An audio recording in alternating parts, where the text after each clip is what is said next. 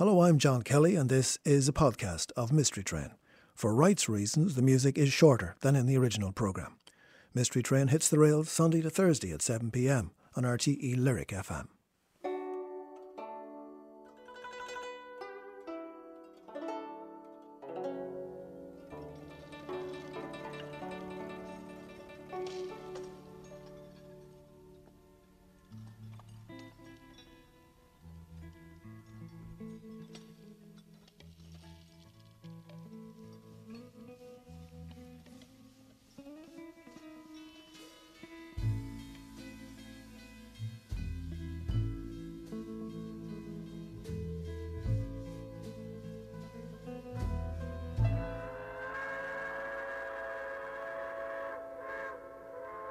This is Mystery Train on RTE Lyric FM, the Sunday night special where we get someone to pick the tracks. And my guest tonight, I'm glad to say, is the writer Nicole Flattery. Nicole, great to have you here. Oh, thank you for having me. And Nicole, I um, I should just say Nicole's book before we get started.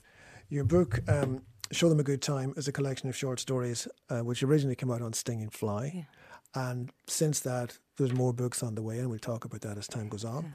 But uh, I'm going to go on very little other than when I when I have a guest coming in, I do I do my homework, I do a bit of research, and and I thought just for this purposes, because the first thing that came up was an interview with you in the Westmeath Examiner, and I thought, well, we'll just I'll just use that as as I'll just base everything, I'll base everything on this. Oh, okay. It begins as Westmeath continues to establish itself as a big league supplier of talent to the world of, to the world of arts and literature. The latest candidate to emerge in the county's colours is Kinnegad-born writer Nicole Flattery.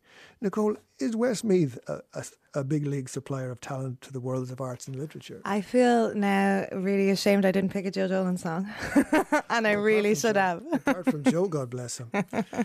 No, it's great. It's great when the local paper gets behind it. Yeah. Yeah. It was a very enthusiastic interview. I remember doing it, and yeah, I was very pleased with it. Now, on page four of your book, this is how forensic this program is. on page four of your book, in the first story, Yeah. which is the title story, Show Them a Good Time, it says, Before the garage, my hometown was famous amongst people with car sickness. It was here they stood, retching and spewing before moving on somewhere better. Hmm. Kinnegad was, for, to a lot of people, was a bit of a, a, a blockage in the road for a long Yeah, time, wasn't it? You know that's a sort of um. They, someone asked me recently if that was based on Kinnegad, but no, not really. It's just strange- imaginative It's a strange coincidence. it is a coincidence. All right. Well, look, we'll talk about Kinne- Kinnegad and everything else in, in just a moment, Nicole. Your first choice is Sharon Van Yeah. Etten, which is a, a fine choice. Uh, what, have you, what do you want to hear from Sharon? Um, I'd like to hear the song 17, which is from her most recent album. That's my favourite song of hers. I saw her recently. She played Dublin, Yeah. she played Vicar Street in, I can't remember, a few months ago. Yeah. But she was great. I'm Sharon a huge fan. Van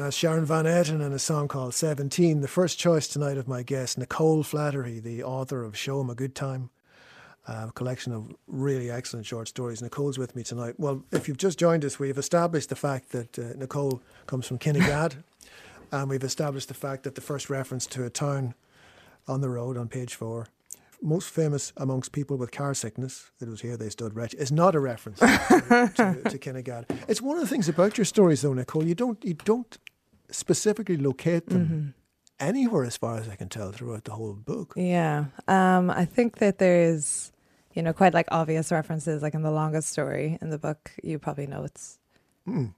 a college in Dublin.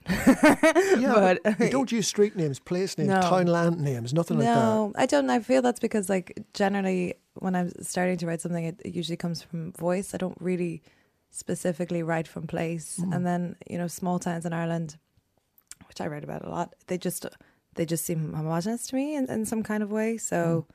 Yeah, I don't generally write from place. Um, although I was just saying to you, I, I did write something uh, quite recently, set in London, where I did name places, and I found that useful to me for once. It's kind of odd because when, particularly, you know, you read the first story, Mm. and at the end of it, I started thinking, hang on a minute, where was this? Yeah. What period are we in? Mm. It's quite, you, you, you, you have to go back and figure out, Mm. uh, even, is it in the future? you know, it, could, you know, it, it might have been. Um, I, yeah, I think if I like, well, when I'm writing, I'm kind of, um, I write sort of abstractly, and I'm looking for a tone that would sort of unnerving. And I think if you don't name Mm. everything, if you're not specific about everything, you can, you can hit get there like much quicker. and is of- this a technique or a, an approach that you hit on yourself, or had you come across this somewhere else? Um, no, I remember when even when I was starting to write when I was quite younger, being quite reluctant to name anything. I Mm. wonder why that is. So I don't get in trouble, maybe. Possibly. Yeah, well, most people just change the names, you know, or but it and I and I would imagine it would cause you. It hasn't caused you any. I would Mm. imagine it would cause difficulties to leave out the names of places and Mm. towns and so on, just Mm. just to help you write it actually. But Mm. then you've got the place in your head, yeah, don't you? I have a pretty. Uh, it's in my mind pretty clearly. and is yeah. that place ever Kinnegad? Um, then that particular story that we read there, there's a petrol station Yeah. uh, in the set in a petrol station, and I had the petrol station in my mind, which is um, a petrol station that you used to that you come like it's the first one you meet when you come to Kinnegad, because my sister used to work there when I was a child, and she was Mm. about fifteen, and I thought it was a really cool job. And I wanted to work at a petrol station, and I just always was in my mind because I understood that world really easily because I was always there. So yeah, Yeah, although it's not the same petrol station, we ought to we ought to we ought to stress. I think if anybody anybody to read them. Um, I'm going I'm going to continue with the Westmeath Yeah. Examiner here. Oh, Um, uh, apart from we've already gone through uh, Westmeath being claimed here as a big Mm. league supplier of talent to the worlds of arts and literature. Okay, now you created a lot of excitement in the literary press. It says here when it was this. I love the local press for this because they love this. That the internationally known publishing house Bloomsbury internationally known. yeah, had agreed to a two book deal. We're not going to get into the vulgarities, but for a hefty sum as well. So, I mean, I want to congratulate you for that Thank first. you. But how has that how has that affected your your uh, your writing? Because you kind of I know you've been writing for a long time, Yeah. but the Stinging Fly collection of short stories get you up and running. Yeah. You get some traction. You're, Mm. you're and then suddenly you're you know the world moves, everything Mm-hmm. shifts. Um, has it shifted in a way that's not necessarily perfect either? I mean, uh, too much. Yeah. too soon, or any of those sorts of ideas going through your head? Um, yeah, um, definitely. Like I feel that. Well, one thing it's done, it's given me just because of things I've had to do in promoting promoting the book last time. Like before, you know, I had a lot of time, which is Mm, what you need when you're writing. mm. So now it's kind of more within a tighter time frame, and also, you know, you suddenly have like a lot more people's voices in your head. Like I have like critics' voices and Well, You know- ignore ignore them. Westmeath Examiners' voices. Well, I wouldn't, I wouldn't They're very the, supportive. Don't ignore though. the Westmeath Examiner, whatever you do. But for instance, when you write that first book, you know, Yeah. you, I mean, will you tell me what the circumstances were? I, I, I Mm. guessed, what, did you just send a story to the Stinging Fly, and, Yeah. uh, as lots of people do, and it, it got published, and Yeah. then the, they took an interest, I guess. I had my first story, Hump, published in the Stinging Fly. Then I worked on a couple more, and then I won the White Review Prize. And then Declan offered to do the collection. I guess I was writing a, a lot in, in my twenties, and you know, came from a place that was like quite broke and you know, quite dissatisfied. There's a lot about work in the book, and quite Mhm. dissatisfied with like the idea of work, which was you know, it's totally changed for my generation. And yeah, I think it came from a lot of that kind of anger and stuff. And I now have I'm in a different position, so I'm writing from somewhere kind of different, Yeah. uh, which is which is new and like exciting. But it, I'm not driven in the same way that I would have been probably in my twenties. You know? And there are also people waiting for it. Yeah. Not least, not least the people who have given you the hefty sum to, Refreshing their emails. to, to, go, to go to go and write the thing.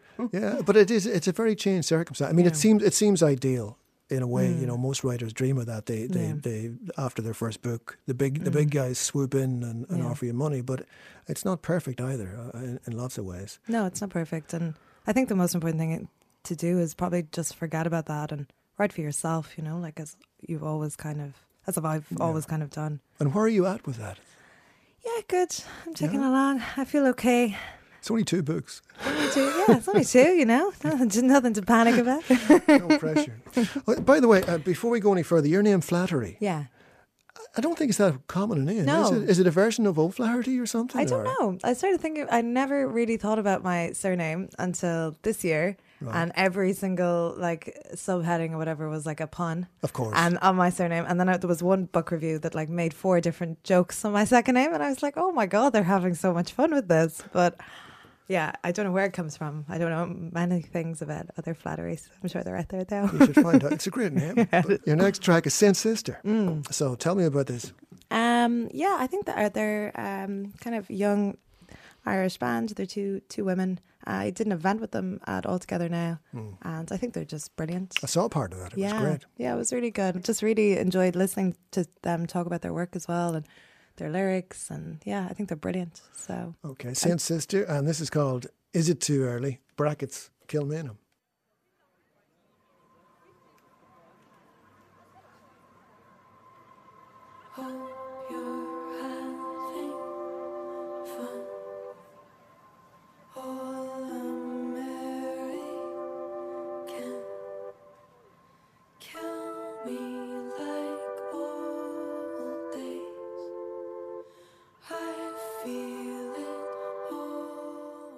Saint Sister there. And uh, is it too early? Um, the choice of Nicole Flattery, who's uh, with me in studio. Nicole, the author, the author of Show Them a Good Time, and two other books which we haven't seen yet, but we will. We one will, other, one other. We, we, we will. Well, your deal's for two, though, isn't Two, it? yeah, it's for that Oh, one. oh, and they're, they're doing Yeah. that one as Yeah. well. Oh, so Bloomsbury are going to bring out the Yeah, they story. have that. Oh, they've got that one out, out the and then the novel. Yeah. I Right. was just panicking there. I was like, one other. okay, one other. Have you got a title for it yet? I do, yeah. It's going to be called um, Nothing Special, hopefully. Are you sure about that? Yeah, I'm really setting myself up. I set myself up with this title too. Yeah, but yeah, Yeah, because I'm making it easy for critics. I just feel bad for critics. Paul Brady. Paul Brady brought out a, a sort of a greatest hits album once, and it was called "Nobody Knows." It was one of his songs, but the title was "Nobody Knows Paul Brady," and and he knew what he was doing, you know. But I thought, eh, only these things can be used against you. So uh, you have no idea where the flattery name comes from, No. but you know where you come from yourself. Yeah, I do. Which is Kinnegad, Yeah. even though you don't necessarily declare it very often in the book. No, I don't declare in the book. So what what what did your folks do? My dad was a teacher. He's retired now. So he was an English teacher Yeah. at a boys' school in Tullamore. And my mum was also retired. Was an accountant. Oh. So yeah, Right, yeah, and books in the house. yeah. A lot of books in the house. So me and my sister. I just have one older sister. Um, big readers. My dad was a person who like encouraged that and brought us to the library and all that kind of stuff. Yeah, very bookish house. My mother doesn't really read, but No, the rest, yeah, no, she doesn't. Um, she doesn't have the patience for it, I don't think. But uh, the yeah, the three of us would have been.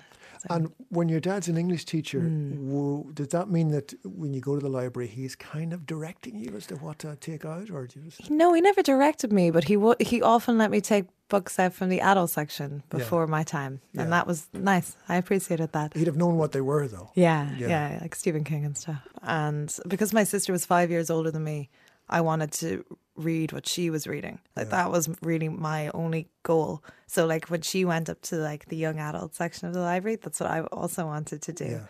And I think I like kicked up a fuss and I, I, I got to go early.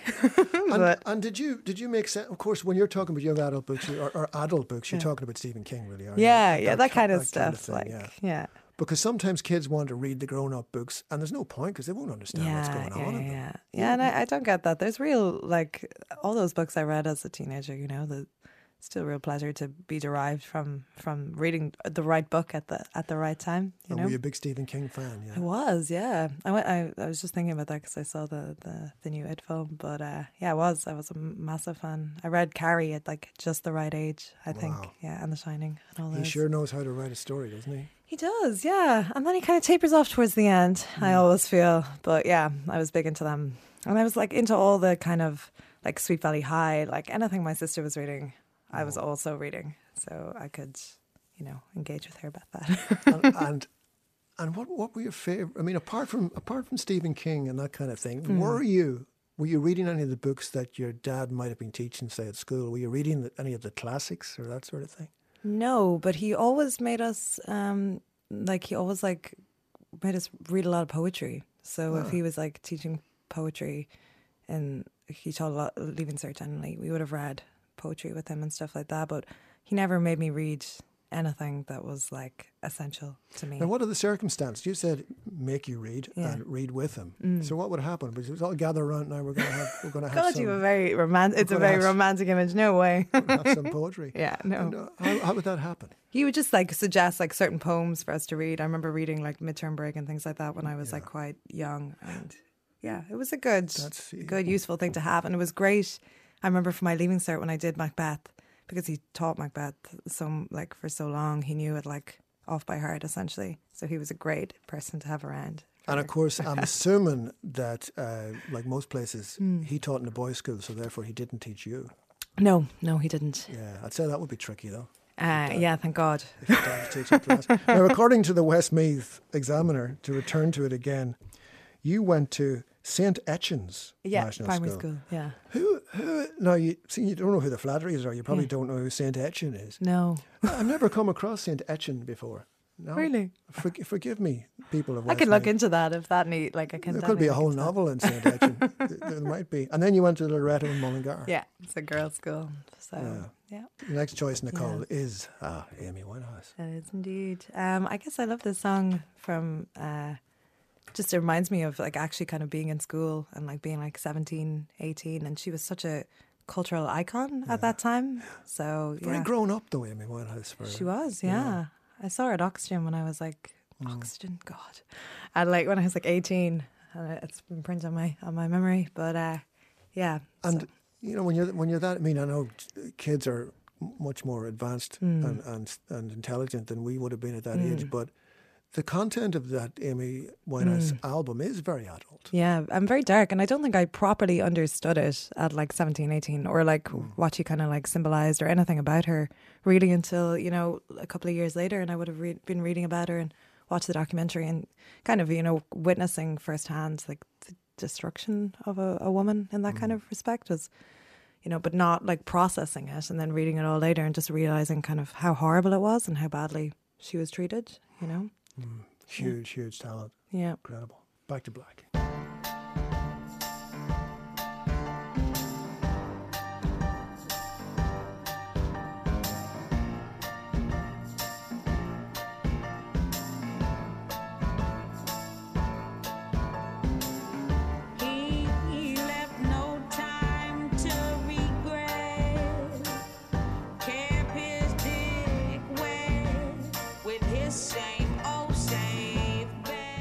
Amy Winehouse, bless her. Back to black. The choice of Nicole Flattery, who's uh, who's with me in studio.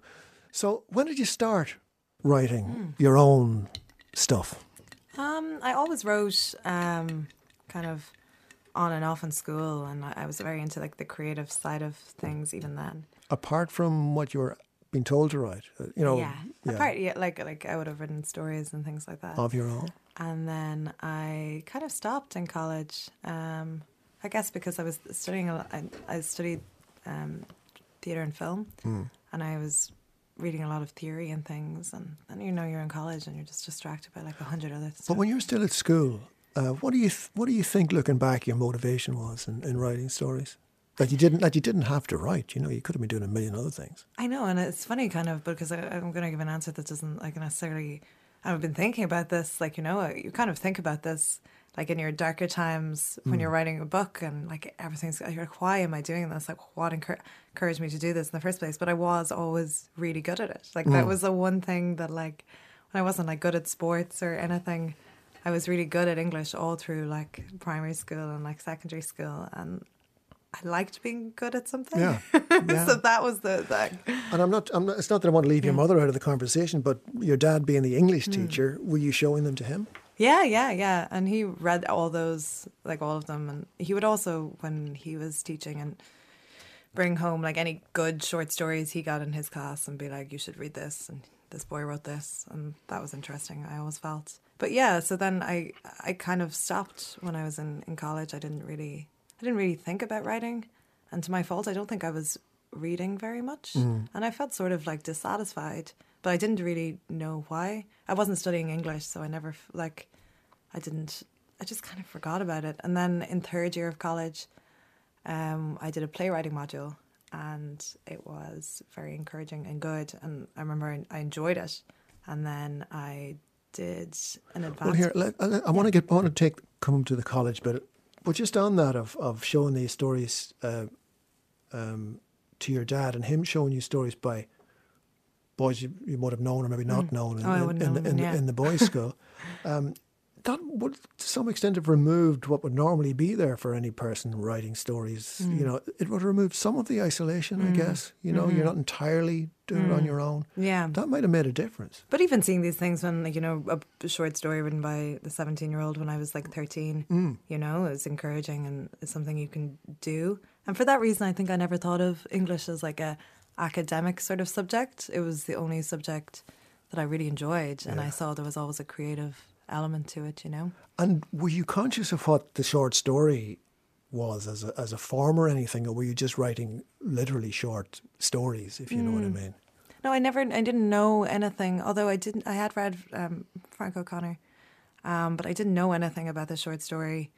Um, had read a couple, but I had no idea about like the ideas around it or anything. Mind you, if you've read Frank O'Connor, you've you you know, I okay. I'd read some you- Frank O'Connor. Yeah. if you've absorbed that, you're, you're well on the road, Yeah. I'd say. So, um, you were good at English, but Mm. were you good at anything else? no, Sorry, that sounded like a very rude, a rude question. I didn't mean it that way. I wasn't. Um, I was good at history, which was just an extension of English. It was good at any kind of like academic type, like Englishy type thing, and I was terrible at like maths. Right. So anything with numbers, um, I'm, I'm not good at. Central casting here. Yeah. Sport? Oh God, no, dreadful. I played basketball, but like only because I was tall ish for my age. Again, central casting. Very unhappy, yeah. Oh, miserable. You, but you, you, you, you don't give me, I mean, I didn't know you then, but you, you don't give the impression that you were that, that kind of goth teenager. oh no, I wasn't a goth. Definitely yeah, not. Want to clear that up on the radio. Yeah, yeah. um, but I was, uh, I was um, a little awkward and unsure of myself, as any any teenage girl kind of is, you know. And teenager in Kinnegad, what's that like? And it was just one street, so just kind of, you know, we go for a lot of walks and sit in a lot of walls, and yeah, that was like the extent of it. Go There's a great, house. a great account in your book there of, you know, new new families and therefore new boys Mm. moving into houses, houses nearby. Yeah, you were always very aware of when the new boys moved in, Yeah. you know. And and the, the preparation that went into literally just walking around, I, my, hoping to be seen. my two t- my two closest friends lived in Kinnegad, so I have such kind of um nostalgia for that time. Like uh, I think back then, it's quite like sweet. Just like Yeah. it seemed really like just like it's so it seems so innocent now in some kind of respects. Like we just hung around this like the street or the chippers or whatever. And, you know, you did nothing, but you were never bored with this kind of like doing nothing. Like yeah. you know, No, it was it was Beckett level where I lived. And and did you? I mean, would you would you would you sit at the end of the on the outskirts of town and look at the lights of Dublin in the far distance and think, you know, I want to be there? Or, No, but my mother worked in Dublin. Um, she worked there three days a week, so I kind of knew of Dublin um, because just because of her commute, and then we would have gone up like you know every once in a while. I was aware that I was always going to go to college in Dublin, probably, and that was where anytime you went to Dublin, you know, it felt kind of exotic and Yeah. stuff. But yeah, the cinema was better. Yeah. Was there a cinema in Kinnegad? the cinema in Mullingar. All right, okay. How would you find if you could? well, you know this this next track that's on your list I see here. Um, it, I mean, my teenage years were several decades before yours. Yeah. But um, this is this is my teenage world. Where did you come across? Where did you? Uh, because I came across this on Top of the Pops the first Yeah. time. Where did you come across Thin Lizzy dancing in the moonlight? I feel like this is a song that my friend's dad used to play. Oh God! wrong answer. but it was my friend's dad used to play a lot of music Yeah. in their house, and I feel like this was one of the songs. I just love this song because, like, I don't know, like you're kind of. I'm so used to like songs with lyrics about like, you know, like how much money the rapper is making and like what like what party and stuff they're going to. The lyrics to this song are like almost like profoundly uncool. Like he's getting the bus and like he's going to the cinema and like getting chocolate stains on him. It's very sweet and I don't know. This this this this song. If I you know this song brings me back to those days of coming home from the cinema. Not Mm. in Kinnegad, but in in, in similar circumstances. You know, um, coming home. Uh, dare I say it, on my own. Yeah. Yeah.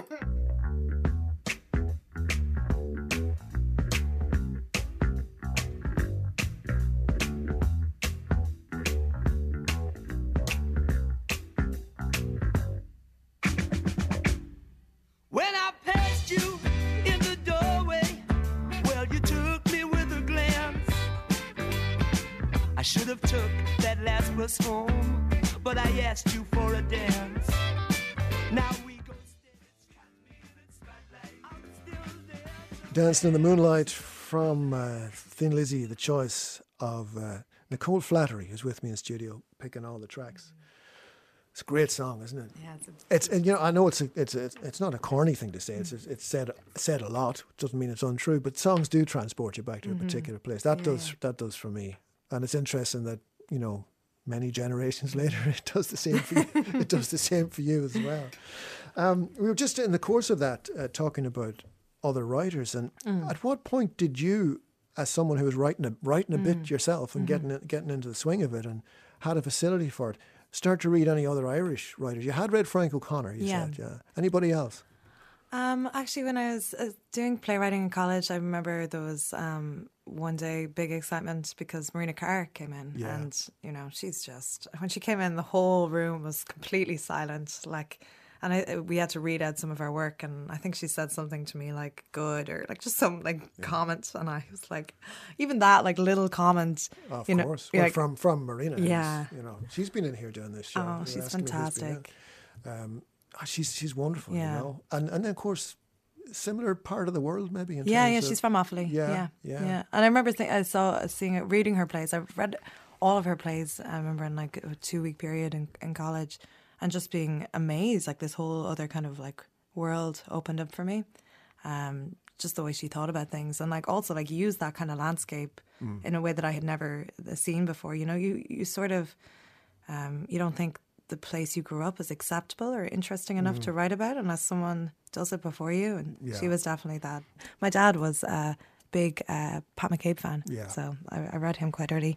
And Did you read them all? Because some people read the Butcher Boy, and I say no, read the Dead School as I've well. read you know. I've read the Dead School and I've read the Butcher Boy. Yeah. Um, I haven't read some of the others. But the- I mean, the Dead School, that's the one. Yeah, I think yeah, yeah, yeah. I think that's his best book. Yeah, it's a brilliant, brilliant book. It's so funny, so so funny. Like this, I reread it recently, and I just was underlining massive sections of it. You know, it's great. It's important, isn't it, what you say about you know Marina Carr? Mm. It- sometimes it takes writers like that to kind of show you what's under your nose, Yeah. show you your own place. Mm-hmm. And and now there's, I mean, how many writers are there from the Midlands of Ireland at this point? I feel like there's less from the Midlands and more from like Mayo. I feel like Mayo has a, a large chunk of them. Um, but yeah, I couldn't tell you. There's a good few from the Midlands. We were just saying, Mulaney, he's he's very good. and is it is it uh, is it inexhaustible the uh, material? From, I think I think yeah, it is inexhaustible because I think one of the most important things for being a writer, in some sense, is being a little bit bored and like letting your kind of imagination like reach in that way. So like if you don't have a whole lot to do, not saying there's a whole lot to do, not a whole lot to do in the Midlands, um, but it helps a little I bit. think it's our it's our version of Texas. You know, which Yeah. produces all these great songwriters. yeah. And anytime I've ever interviewed any of them, I always say, you know, what is it about Texas produces so many great Yeah. songwriters? And I remember one of them, Rodney Crowell said, Mm. it's just that big old sky. So there's a touch of that in the Midlands too. Yeah. There's, you, you know, you And also, there's this idea that like, and it's the same for anyone that like lives outside a city. It's like life is happening elsewhere. Elsewhere, yeah. and you're just sitting there waiting for all of it to happen to you. You know, where did you think life was happening? I thought it was happening in Dublin, Yeah. but then I got there and I was like, mm. not fully sure. Yeah. right, let's, let's have your next uh, your next choice. Yeah. Now, Roy Roy Orbison again, while absolutely one of the greats, is not of your vintage at all. No. So where did you find Roy Uh, Orbison? He's a. Um, I used to. My dad used to play him a lot, and actually, my dad rang me before this, and he was like, "Which Roy Orbison are you doing?" and we had a bit of a debate about it, and I said I wanted to do crying. Um, because I could mention uh, David Lynch as Uh-huh, well. yeah. So there's some. I, I would be. I'm a massive fan of David Lynch. So and someone else I'd be influenced by. But yeah. So You I settled on crying. also, because it's such a sad song. I know, but uh, do you uh, do you know the Sp- well? You do the Spanish version of "Crying." that- yeah, from the, the in Mulholland yeah, Drive. yeah, yeah, Whoa. yeah. Maybe play this afterwards. If I no, I don't. Well, I'll play, I'll play it on my own show. I won't Mm. Yeah. play it. I won't play it on yours. But this is Roy, Roy Orbison's version of uh, of of "Crying."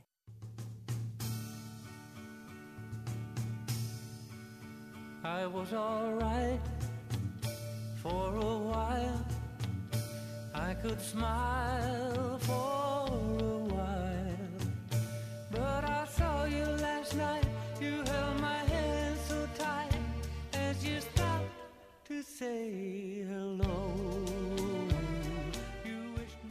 Crying from uh, Roy Orbison, great song. Uh, the choice of Nicole Flattery, who's with me in studio tonight.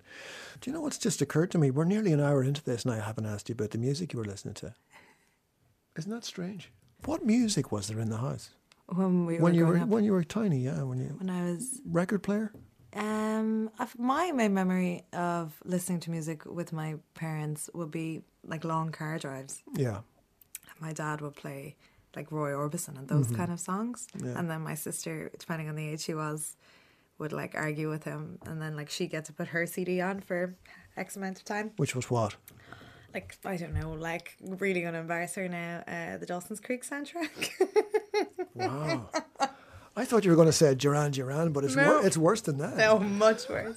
she was a very moody girl. Wow. So, so did, did did she become your spirit guide in terms of what to listen to? Yes, um, she did. But then, like, I feel that like a lot of my dad's music, and also like friends, f- like families and things, kind of crept in there too. And yeah, so I feel So, as a teenager, and not a goth, as you str- stressed earlier on, when you, you and your teenage pals were hanging around. Kinnegad of an evening, what were you listening to? Or, you're glad I didn't bring any of those, like, choose any of those no, songs. come on, just it's okay. awful, all, awful pop music. we're all friends here. Come on, what was it? like Britney. Okay. I've now I've now placed exactly where you're at Yeah. age wise. Yeah, yeah, So Britney was was the thing. yeah. Oh, Britney was, yeah. And what happened when you went into the local establishments for for a boogie? Well, then it'd just also be pop music, you know, Hmm. like and like really bad rap, um, quite like terrible stuff, you know. and what about um, But you thought it was really good. Like, you know, there's a kind of a period when you're like like 16 and you're going to like places you probably shouldn't be and you're like listening to that kind of music and like that kind of music like lodges in your brain too because Yeah. it's like you're not allowed. you shouldn't be there. now your next your next choice is Robyn. Yes. R O B Y N. Yeah. Um, I'm trying to remember when this came out. This is her most recent album. Yeah. Yeah. So last year? This year? This year possibly. Might have been the start of the year, Yeah. was it? And uh, missing you. Tell me about Robyn. Yeah, I'm just, I just, um, I love her, and her music is like kind of like joyful, but also like quite sad, and I don't know, it just reminds me of like dancing with friends in a like a nightclub or something. So yeah, she's great.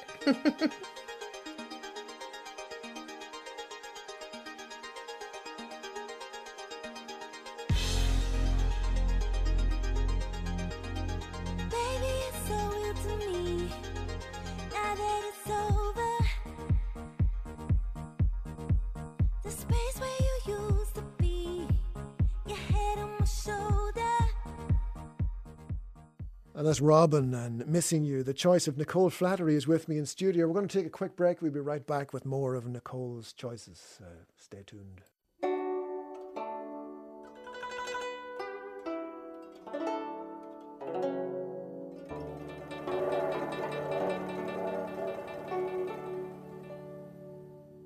And this is Mystery Train on RTE Lyric FM. I'm here tonight with Nicole Flattery, who's the author of Show Them a Good Time, a book published by Stinging Fly and Bloomsbury, and another book coming out on Bloomsbury is called Nothing Special, which will be out, should she ever finish it, in 20, in 2021.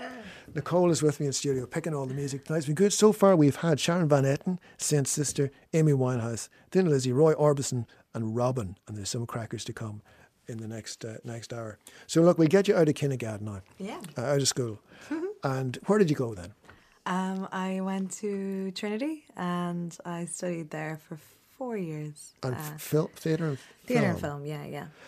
Now, the theatre bit, I've some notion about Mm. what you might be doing there. What about film? What film studies? I mean, how, how does that work? I felt like it was a kind of odd choice even when I made it. Like I was always really into film and I watched a lot of films growing up, but like I feel like as a teenager everyone watches a lot of films. Well, you see, I thought I had good taste in film though. yeah. Yeah. You you reckoned you knew something. I think I did. Yeah. Like I felt more confident about my taste in that than I did in, in like anything else. But um But you know, people who do who are into film. yeah. I mean, they are really They've seen everything, and they watch, you know, indie films from Yeah. from Bosnia, and they Yeah. Mm. watch, you know, all the Japanese films and all that stuff.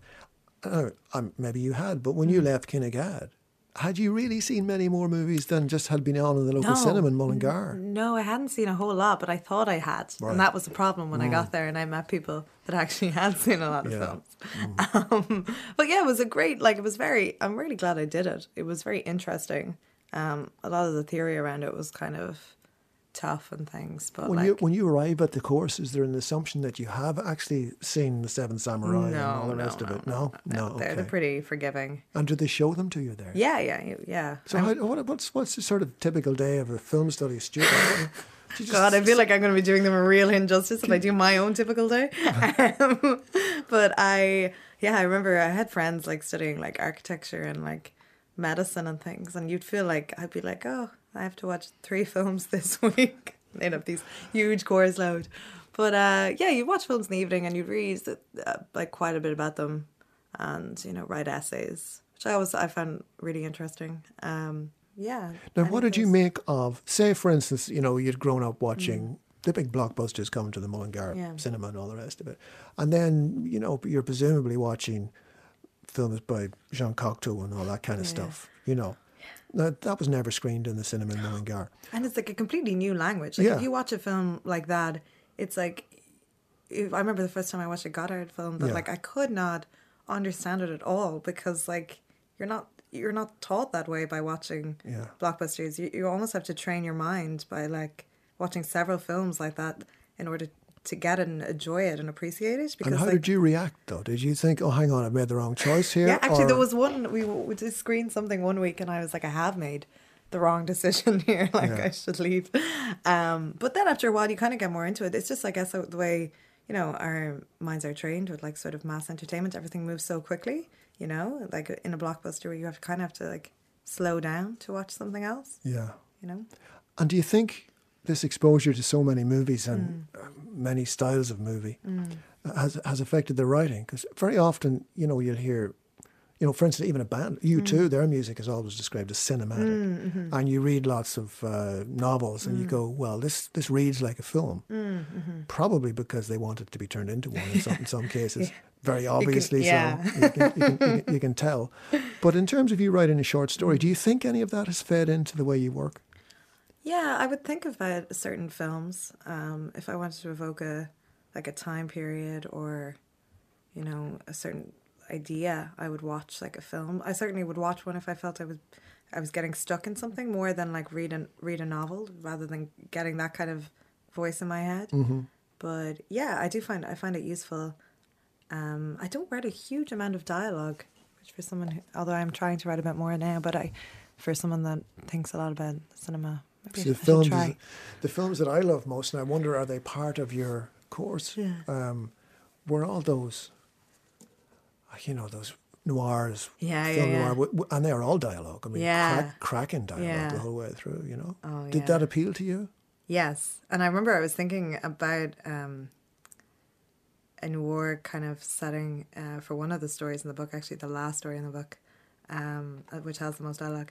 And yeah, I lo- I loved all of those, and also they were sort of like, you know, when you go to college and you're like introduced to these sort of ideas, which I like feminism was like not something that I knew anything about in, in school. Um, and these were sort of feminist in their own kind of like like skewed way. You know, the woman would like come out on top and a lot of like dark ideas, like incredibly dark ideas. Like I remember the first time I watched um, Sunset Boulevard, and you're like, Yeah, this is that's very dark. very dark and like very strange and you know weird and yeah, like I'm kind of turning into her now. These days, I, I can't wait to turn into her.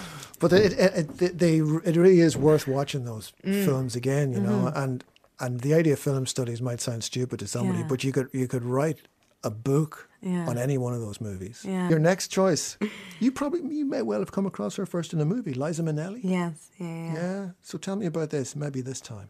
Um, I just love it. Well, I love certain musicals, and I love Cabaret, and this is my favorite song from Cabaret. And I think it's I, I love it because I think it contains.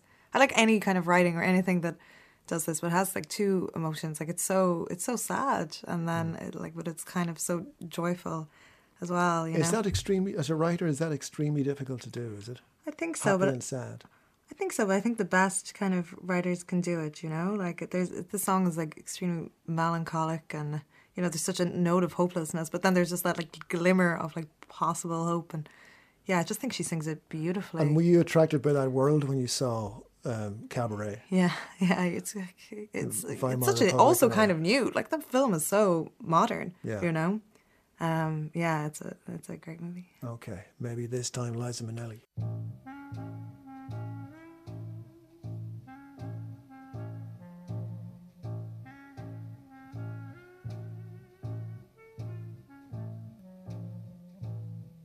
Maybe this time I'll be lucky. Maybe this time he'll stay. Liza Minnelli there, and uh, a song called Maybe This Time, the choice of Nicole Flattery, who's uh, with me in studio. When you were doing the film studies, Nicole, i is it was it through that or around that time you started to return to the writing? Yeah, um, I was mainly through playwriting. I think I wrote a screenplay. I did. It was part of our course. I was very. I left it very last minute as it was college, and I wrote it in like one night. It was very bad, but it was fine actually. I was like, did okay. I was like, oh, maybe I'm better than this than I thought. But it never got made. Oh God, no, no, no, no. and you'd written a play as well, is that right? Yes, I did write a play, and that was staged. Um, um, a friend of mine directed it, and we put it on in like the new theater, and that was a good experience actually. Um, but I, I didn't feel that I, I, I'm not a playwright. Like I feel, you know, playwrights incredibly skilled, and like to make something happen is hard to do. And I just don't feel like I have that particular gift. And you don't need to make anything happen in a short story. You can just have a lot of atmosphere, you know. Uh, something has to happen. Yeah, that's once. true. I feel like uh, something has to happen in a novel, which is going to be a real issue for me. We'll talk about that. I want to leave that to the end. um, so, is that when you wrote what might have been your first serious short story, if you know what I mean? I don't mean serious as in you hadn't been writing before, but you kind of decided to kind of, well, let's give this a real lash. I, I did. I wrote kind of. Um, I did a master's in creative writing then in, in Trinity, and I, I started writing short stories then seriously.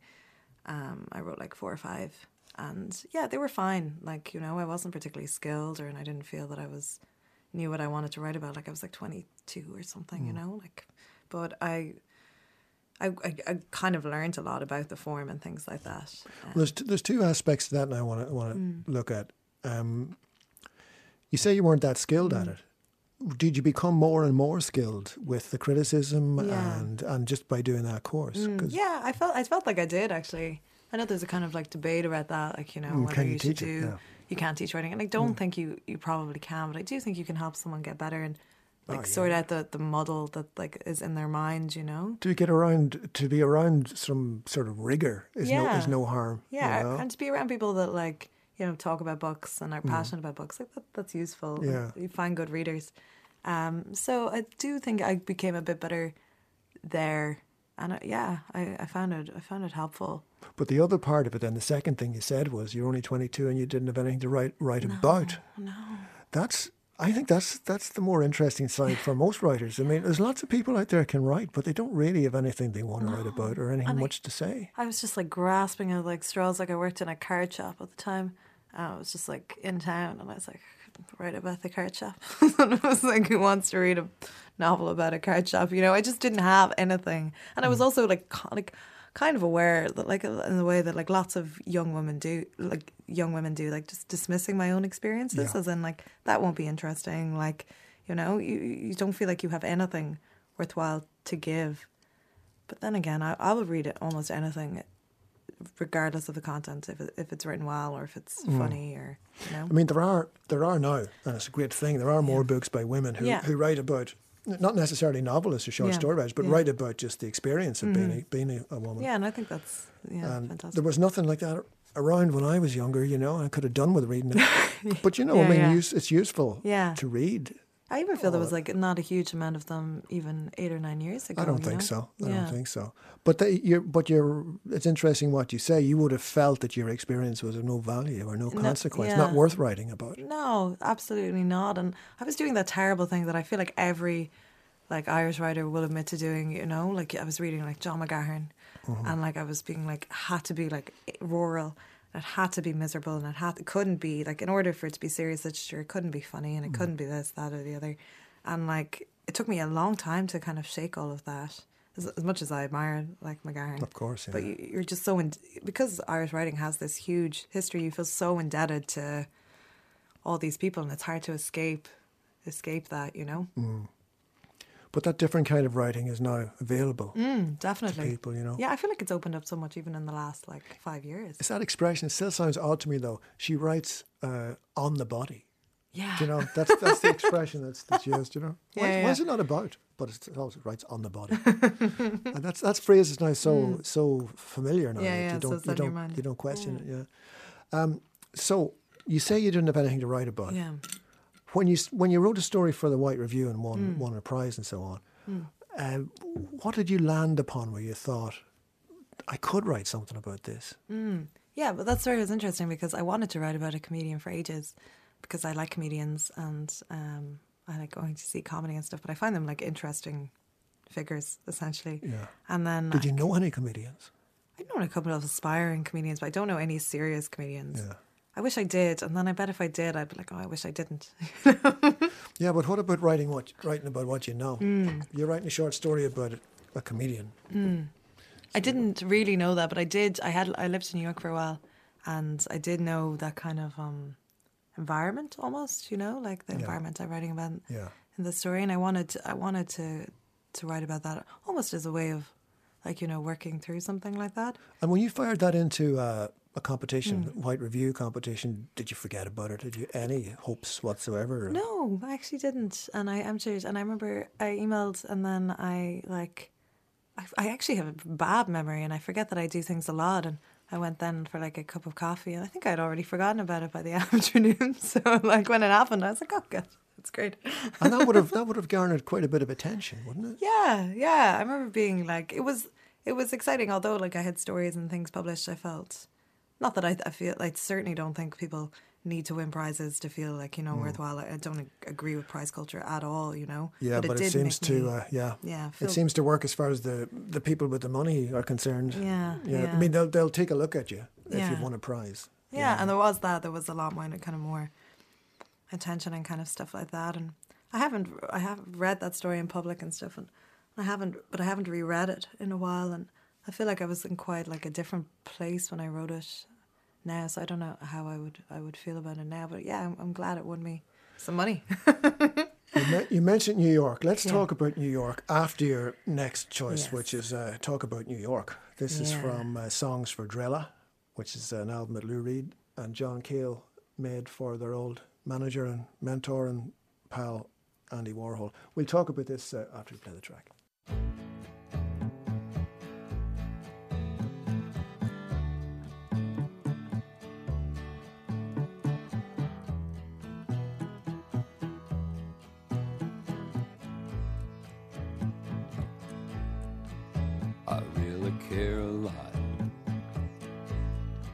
Although I look like I do not.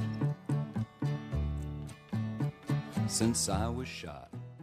And that's Lou Reed and John Cale together, Nobody But You, from the album Songs for Drella, which is the choice of Nicole Flattery with me tonight. Nicole, um, you mentioned just in passing there that you spent some time in New York. Um, how, in what circumstances and for how long? Um, I just went uh, for a year and uh, on a graduate visa, and just kind of lived there, worked there, did like several different jobs, as everyone in New York does. Um, yeah, it was really enjoyable. It was kind of defining. I- feel like in some way, like I could definitely like split my life into like before and after in some respect. But um, Well, it has that effect. yeah. I lived in Brooklyn and like just like nine months in, I was kind of like, I haven't seen a baby or like a person older than maybe 45 in like six months, Yeah. seven months. Like you're just living in this like total bubble, which I just don't think, like, I don't think is incredible, healthy way to, to live your life. Well, you know? I was in the last time I was there, which is exactly three years ago, um, in the on the east side, Alpha, Alphabet Mm. City, not in Alphabet City, which was a, when I went there first. You just, you just didn't go there. Yeah, I yeah, mean, yeah. if you did, you dipped your toe in and then you turned and left quickly. Mm. Um, people like walking poodles. You know, really bizarre. Yeah. No, I'm not advocating, you know, that, I'm not suggesting things were great when it was dangerous Yeah. and extremely dangerous in places, but but it's it is commercialized and every block's the same now. Yeah, It used everything to does be look very the same. used to be every block was different. Every block was an adventure of, uh, Yeah. of its own. But anyway, when you were there, um, did you spend much time in Manhattan? I did. I worked in Manhattan for a while. What'd you do? I worked as an assistant to a literary agent. Oh, oh. Well, here, discuss. I wrote an essay about it for the Stinging Fly, actually. Right. If you ever feel like reading that. Um, I got quite brutally fired. Why? uh, a combination of being um, incompetent and um, Insubordinate. I hope. and yeah, insubordinate. And um, she was quite a scary woman. She was. Um, it was. It was a defining experience. I felt for me. So you've got you've got a, you've got the, you've got sight of the other side of the publishing business then, which yeah, yeah, Yeah. And I, I- I think that kind of not not cynical.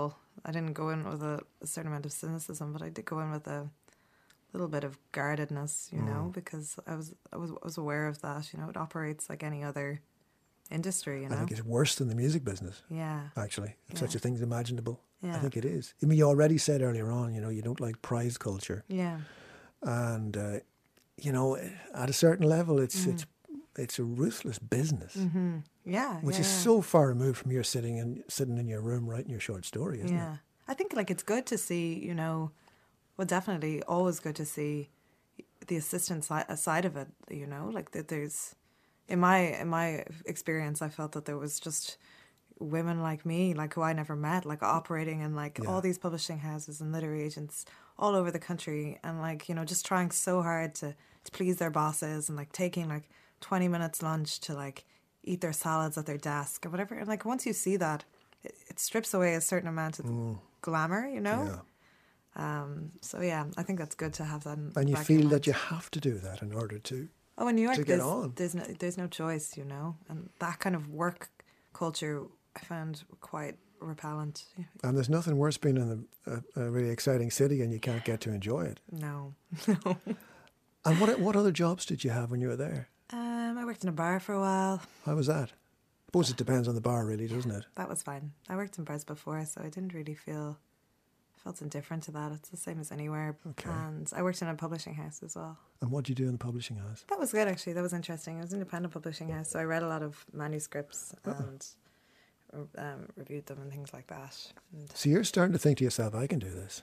yeah, yeah, yeah, yeah. And actually, that's the best thing. Um, I, I, do you know Tom Morris? He used to work Yes. with Flight. That's I think that's the best thing. Um, it sounds kind of not. I don't mean to sound dismissive of other people's work, but you suddenly became, become aware of like the standard and like the actual standard, and like it's not lofty of like looking at people's you know best selling book like Margaret Atwood or whoever in the bookshops. You're like suddenly aware that like this is something I could actually try, you know, and like not embarrass myself. And even if I do embarrass myself, lots of other people are embarrassing themselves, so it's like not too too hard. Your next choice, ah, Frank Ocean. Hmm. Um, what have you got to tell me about Frank? It's the second time Frank Ocean has been picked in three weeks, I think. Yeah, it is. I just love Frank Ocean, and I yeah, I'm obsessed with him in like a small kind of way because I think you know like everything is like Instagram and like Twitter and like in this kind of day and age you ha- you're expected to give so much of yourself away, and I think he's one of the rare, incredibly like successful artists who's given very little of him hmm. himself away, and even when you see photos of him, it's like. He just seems private, and then like and he also, a bit like Lou Reed, sings in characters, characters yeah, yeah, as yeah, well. yeah. So even though, you know, what he's singing is not necessarily him. Yeah. I just also think he's like genuine. I saw pictures of him at like a Met Gala um, a few years ago and he just looked so uncomfortable and that endeared me to him. yeah, it would, it would make you. want-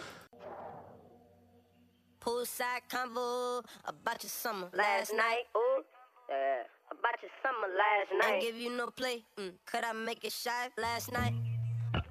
Could I make it shy on the last night? Last night. Could we make it in? Do we have time? I'll be the boyfriend in your wet dreams tonight. And that's Frank Ocean there on Self Control. Nicole Flattery with me in studio picking all the music tonight. So, Nicole, you know, even though you'd seen a certain side of the publishing business in New York, you were happy enough to offer yourself up to it on the other side. I never, yeah. When I was writing, I never considered it as being. I guess you know, like I was, I was lucky because the Stinging Flyer, independent publisher in Ireland, and that's who I would have been being Yeah. supported by. They're, they're decent people, Yeah. Oh God. civilized folk. very civilized and i yeah so it just felt like writing to me i never felt uh, except towards the end of the book when i was trying to gather the stories then that felt like it was part of part of something bigger than myself you know Yeah. actually like publishing a book rather than publishing in magazines and stuff like that um but yeah I, I never really thought about the industry a huge amount You're part of it now, though. i am yeah yeah The reality Yeah. Mm-hmm. for writers, full time writers, is like there's there's no money in this lark No. at all. I mean, Yeah. okay, you know, the, the headline for you for a while is going to Mm, be hefty advance, blah, blah, blah. Makes it sound. They also put But- it in a kind of dangerous way. It makes you sound like you've robbed someone. Yeah, yeah. But I mean, this, you know, that's going to be over a number of Yeah. years, a number of years, yeah, and at the end of it, I mean, yeah. every good wish in the world, but there's no guarantee of anything afterwards. No, and it's kind of know? it's a dangerous sort of leap, and I feel like because the money is so, you know, like unfairly distributed in writing and things, like it becomes like something that's reported on. Whereas like Yeah. actors get huge amount of money for being in like films and TV shows, and it's not the headline for, for them. You yeah, know. yeah. Yeah. But but most actors get nothing at all. Yeah, a Or lot of barely, and- barely yeah, anything. Yeah. But and it also, I guess, you know, and it's, people will be thinking, well, it's all right for it's all right for you. You've Mm. got your big advance. But the reality is, it puts you under certain pressure too, because if your book's not a hit, Yeah. big hit, I'll, be hearing about it. Well, yeah, they're going to think, well, we're not giving her any money Yeah, again, do yeah. you know? And by that stage, some other writer from Kinnegad will have emerged. They better not. I'll What be watching. Big, big, big league supplier of talent to the worlds of arts and literature. I would be so annoyed. Westmeath. Westmeath. They're queuing up in Westmeath. I think it's it's a scary thing though to like know the people. You know, like it's if you're if you're neurotic, which I, I tend to be. You know that you would could overthink that if they wanted to be a hit. Like you could like you know like go back through the last 10 years of publishing and be like what are the biggest hits like you know like you see they do that in film one film comes out and it's successful and then there's 20 copycats and like you just it's impossible to know what's gonna Well, have you been under any pressure in terms of, you know, we like your idea, Nicole, but that'll never be a hit. Write this one instead. Do you get a bit of that? A bit of, you know, No, I've never had that. But I'd say if I went in there with like a totally like David Lynch, like abstract idea, like you know Andy Warhol should be like a talking tree or something, they would be get me like out of there, you know, and try and change my And mind. Can you say, is Andy Warhol part of the, the book you're writing? He he's on the fringes, but Okay. not in the the actual book, I don't think. But uh, yeah, you know, you could go in there with all these kind of, and I love I love reading books that do something different. You know, like uh, that you can tell I've tried something different. yeah, But but as you can expect to sell six copies. And, and the, bus- the business does not want those ones. no, No. no, definitely not. Next choice. Let's get a few more tracks Mm. in. There's we've got oh Julien Baker. Um, this is good news.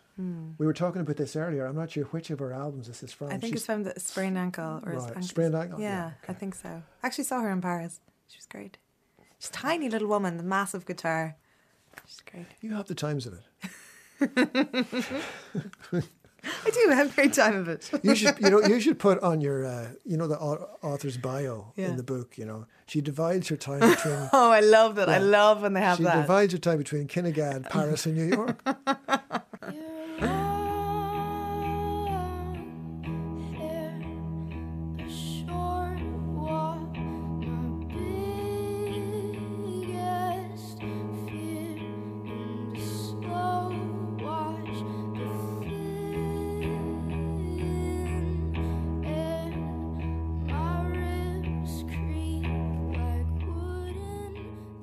Baker there, and uh, good news, the choice of uh, Nicole Flattery.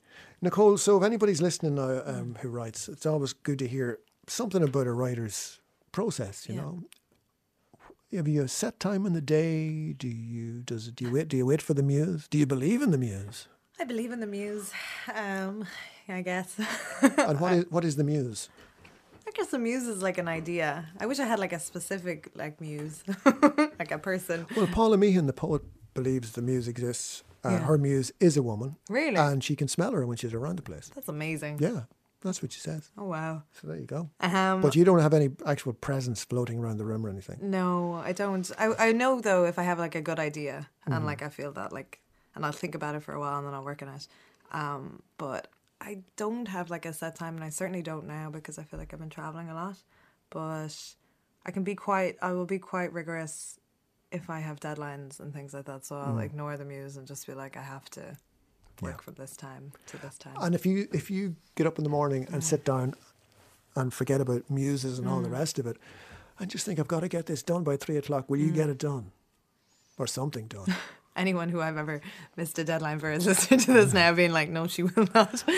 Um, I don't like. I, I'm a big your rewriter. I, I edit myself a, a lot, and I cross out passages and I rewrite a lot. So I think um, I think I have a problem meeting deadlines in that respect. But if I will try, I will try and and get it all done. Do you prefer the morning or the evening, late night? Actually, I have a theory on this because I read quite a lot of, and certainly when I was writing this book, I was writing uh, quite a bit of book criticism. Um, so in the morning, I would work on fiction and uh, criticism in the evening Right. because I feel like it takes. And critics probably listening to it be like, no, but I feel like it takes less. I think fiction is more difficult. It requires uh, more thought. But I think, yeah, morning is morning is better if you can work in the morning without actually like looking at your phone or anything. Yeah. You just go straight straight. Stra- into yeah, straight to it, no interruptions. No, yeah. And coffee, Mars bars, cigarettes. Coffee, occasional cigarette.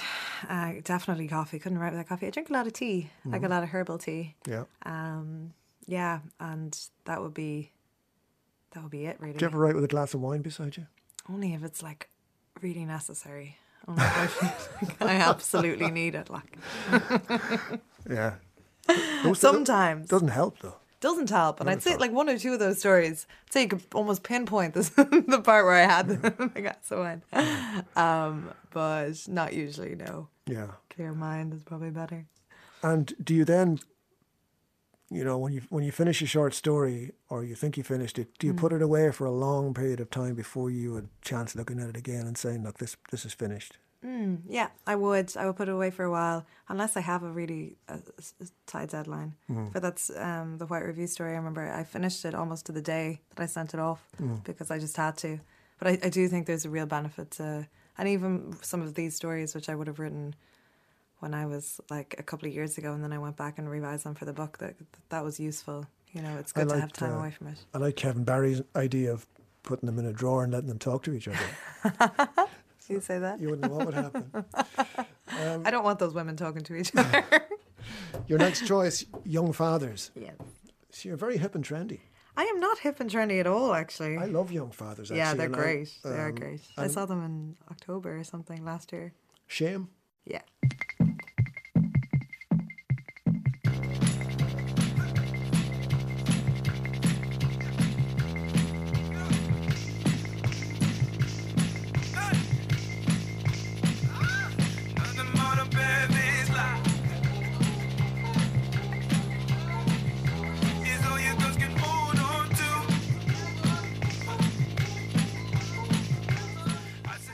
That's uh, Young Fathers and Shame. Nicole Flattery with me in studio tonight, picking all the tracks. We've still got time for a few more, Nicole, and we'll, we'll, we'll keep on pushing here. Okay, great.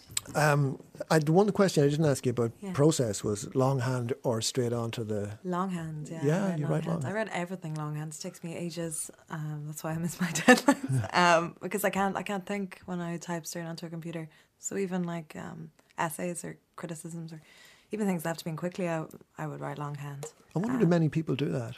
Longhand. I don't know where it's come from because like I grew up with a computer. Yeah. Like I don't I feel like I have a, like a distrust of the actual like process of it. Like the, the keys, I feel like Yeah. something in my mind doesn't ag- agree with it. You feel like you're making something when you're Yeah. writing it with longhand, I guess. yeah, yeah, yeah. And then you have like the actual like results of I Yeah. can't read my own handwriting. But like when I sign books people tell me it's terrible all the time. But I at least I have it. Like I have a physical And then when you type it up, you've got, you're into a second draft Yeah, already. exactly. Yeah, yeah, yeah.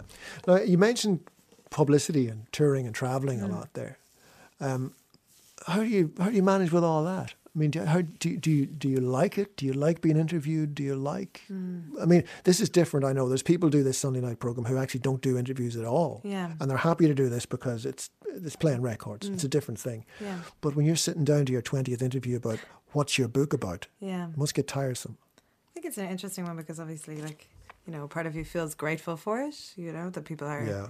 showing such interest in your book. But then, you know, the other part is we live kind of now where you're expected to be open about everything and like talk about, particularly as a youngish, I'm aware that I turned 30, a youngish woman, um, that you're supposed to give all kinds of personal details Yeah. about yourself away and, you know, write about things that I have no interest in writing about Yeah. or talking about experiences I may have had or um, so I find that sort of un- uncomfortable. Do you think you ever would write about it? I mean, I don't know anything, but do you think Mm. you ever would? Because there is now. Market makes it sound Yeah. uh, makes it sound sort of cynical, but there, Yeah. there is now a demand. Let's put it that way for women writing about their experiences. Their personal, yeah.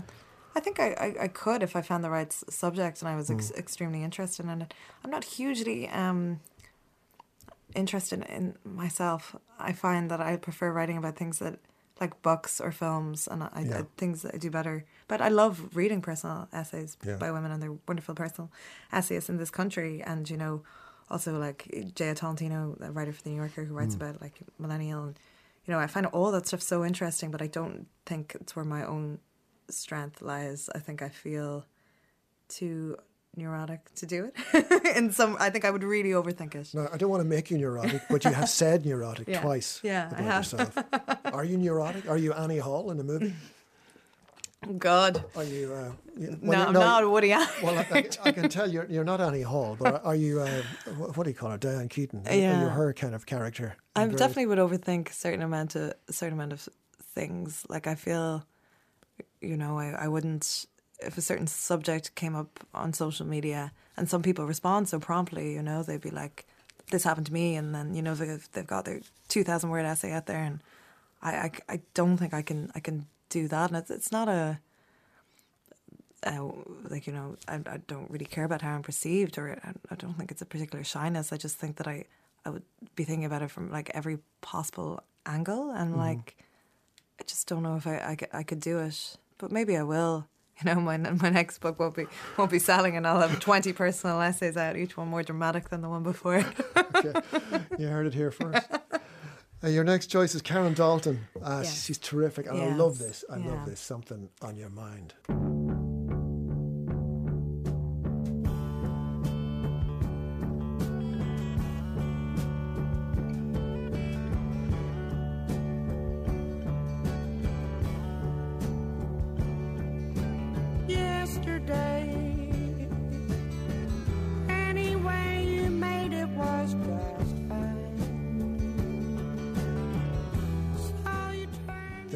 And Nicole just made a, a very perceptive point about that. That I mean, that's Karen Dalton from a long time ago, but it could have been released this week because it sounds so much like a lot of the indie records that are coming out just now. Not just the music, but the voice and everything. You're right about that, actually. Yeah, um, she's great, Karen Dalton. If you don't know Karen Dalton's music, check her out. Um, do you do social media? and do. you recommend it? Not necessarily, well, first of all, for a writer, and second of all, for any human being. I don't recommend it. Um, I don't. I don't. Um, I'm not a massive fan. I don't use Instagram, Yeah. um, and I do use Twitter, much to my regret. Why do you use it? I mean, what for what purpose? I actually did only joined three years ago, and a friend of mine was like, "Don't join," and then I was like, "Oh, why is he telling me not to join? Are they all having a great time on there?" And then I did join. They're all talking about you. yeah, I was like, "What?" So, because he told me not to, I did. Um, but uh, yeah, I don't. I like. I kind of use it to like post stuff that I've written or whatever, but I'm not hugely into it. And I also feel like, you know, you write something or you you tweet something, whatever, and then you like check it and stuff, and that process just like does not feel good. You're like, how many likes did I get? You know, and then like you reduce your writing to like.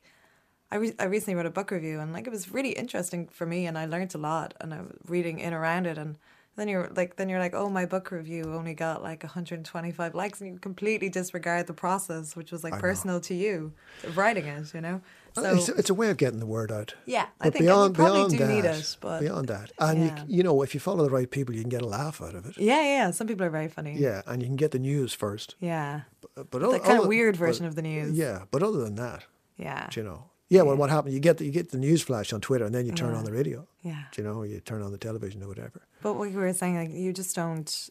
No one on there is like they are in real life. You know, like like no one comes up to you and like announces themselves. Like they announce themselves on Twitter. Like like like I won a prize or Well, you see, that's the thing. If you're for, for a writer, I wonder how wise it is to be on there because most mm. most writers or most people who are doing anything are struggling. Mm. Yeah, yeah. Everybody's struggling. yeah, But specifically because you're a writer, you know, you're trying to, you've got a book to write and you can't put two sentences together that day. You know, you're having an awful day Yeah, or it's just been rejected yeah. or, or you, and you, know. see someone tweeting three thousand words today. and Yeah. like, oh god. Like, Oh, and, and, now, and now I'm off to yoga, you know. At 3,000 words a day, I'm on, oh, and by the way, I'm delighted to announce I've just won such and such prize and I've, and I've, and I've uh, in a six way auction. For my, and you're going like, well, these people shut up. I know. Because, you know, and, and you know, you feel, like- you know, Yeah. it, it can be very dispiriting. Di- very dispiriting and like then you also kind of like end up like getting caught up in it and feeling like like not like you like you want to take part and in order to, to like contribute and take part you have to adopt this persona Yeah. I guess that I overthink it and I, I just don't I don't think that, that that's good it doesn't like contribute to any like real life relationships and things that I actually do have you know Yeah. Do you remember those? No they're no good I hate all my new real life friends We haven't a whole lot of time left, but I want to play your last two choices, Nicole. And this one needs no introduction.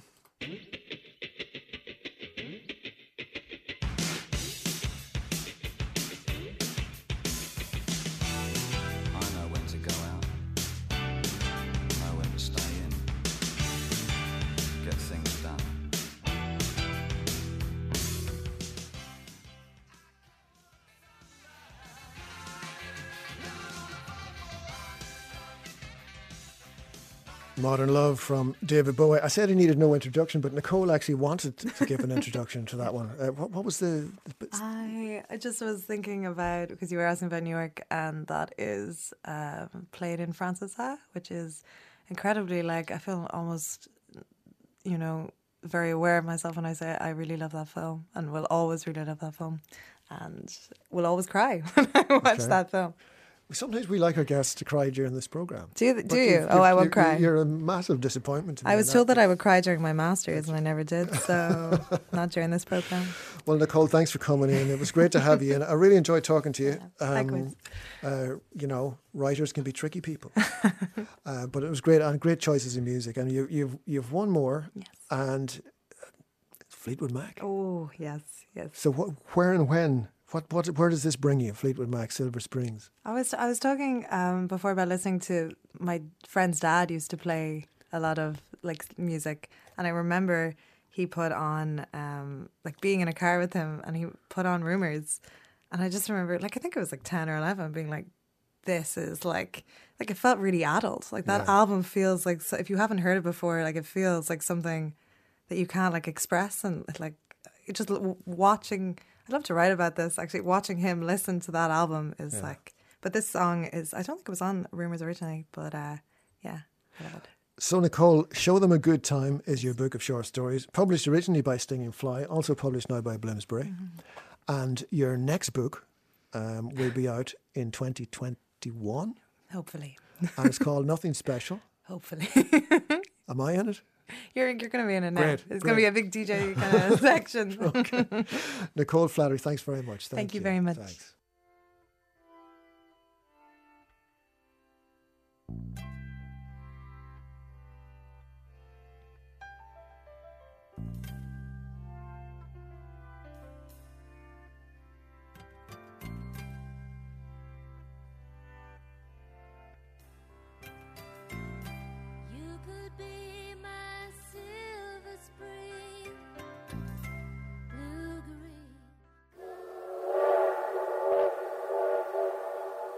You've been listening to a podcast of Mystery Train with John Kelly. Mystery Train hits the rails every Sunday to Thursday at 7 pm on 96 to 99 RTE Lyric FM.